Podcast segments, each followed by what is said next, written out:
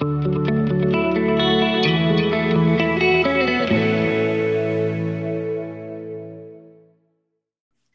everyone, welcome to episode three of Do's, Don'ts, and Destinations, a podcast about simplifying the process of traveling internationally for young adults. Uh, this podcast covers everything from logistics, preparation, budgeting, and even how to work while you are abroad. We're your hosts, Reeya Devani and Thylan Lee. Last episode, we talked about spending your days in Rocky Point, Mexico, and some great places to stay in the city. This week, we're covering some of the top must dos in the sunny city of Barcelona, Spain.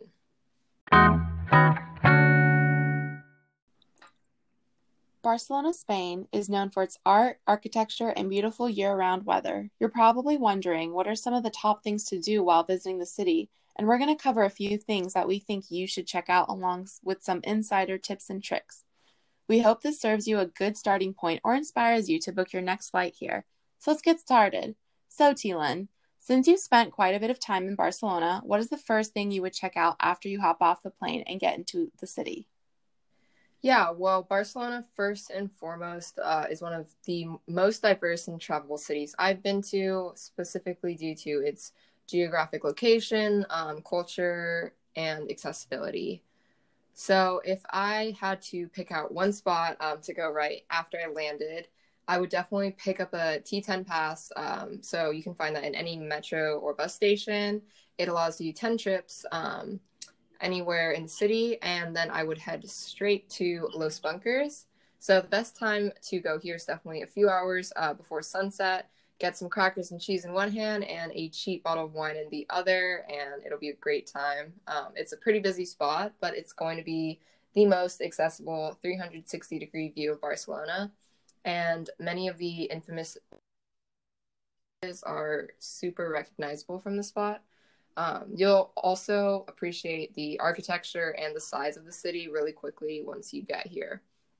Uh, I've also had some really great conversations with strangers here since it attracts a lot of international travelers.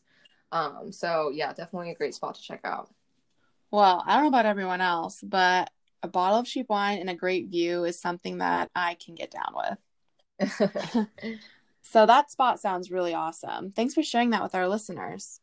Um, my next question is What is your favorite place to shop in the city?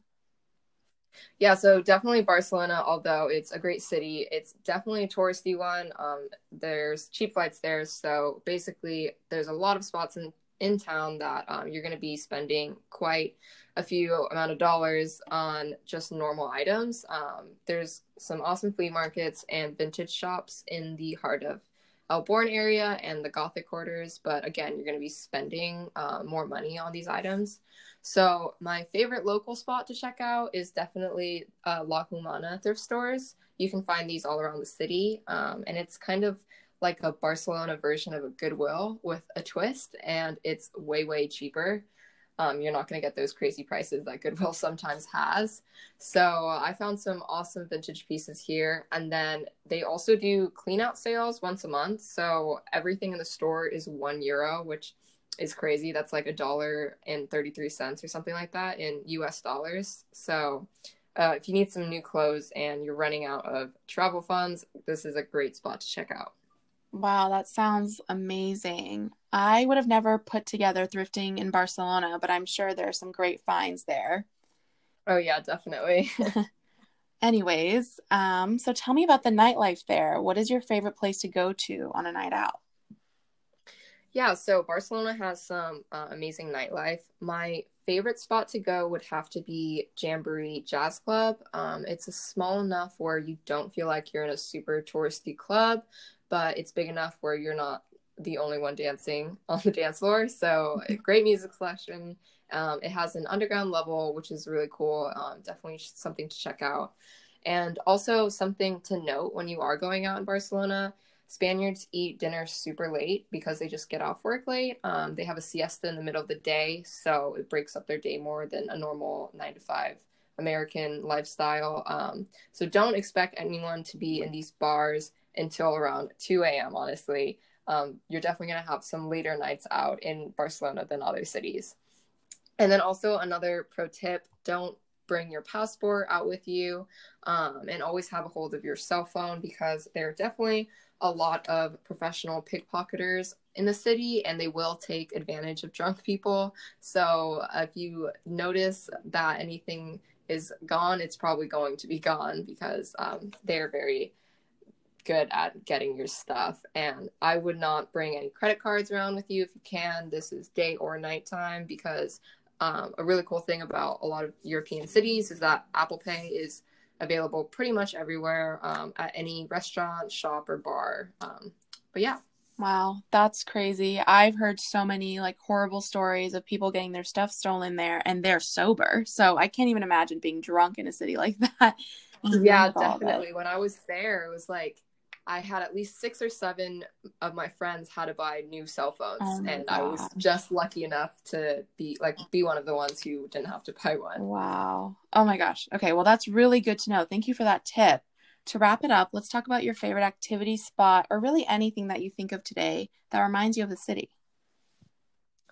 Yeah, well, I spent um, a lot of my time in Barcelona working actually, and my job was to take tourists out to the best spots um, in the city. So, out of all of the activities and spots that I took them, I would have to say my favorite one was going to the Montjuic Castle. Um, so, it's a tour on Sundays that we did, and it brings in a more smaller, intimate crowd of um, the group since most people are sleeping in Sunday mornings. Um, and the tour starts off in Plaza de España, so another beautiful spot in the city this is where the National Art Museum is located, um, some Venetian towers. Uh, there's also a really cool water show, and there's an old bull ring to check out too. So, literally everything in one uh, massive square.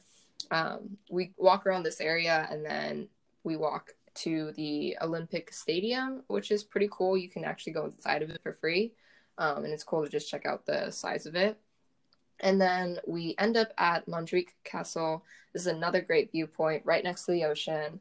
Um, and also, it's free to enter after 3 p.m. Um, so it's a great place to check out. And then, also, another pro tip along with um, any of these museums or art galleries, most of them are actually free on Sundays. So instead of going on a Monday and spending 15 euros, um, I definitely save all of these trips for your Sundays. Wow, that sounds like such a fulfilling day, even a little bit better than brunch, bottomless brunch to be exact. well, yeah, you. it was a great time. Yeah, honestly. Well, thank you so much for sharing those tips and places that our listeners can check out. Yeah, of course. Um, I really hope this helps anyone who has a trip planned here or even inspires you to check it out next time you're planning a trip. Perfect. Well, that's all for this week's episode. Tune in next Tuesday at 8 a.m., where we will go in deeper on how to work and volunteer abroad. Thank you.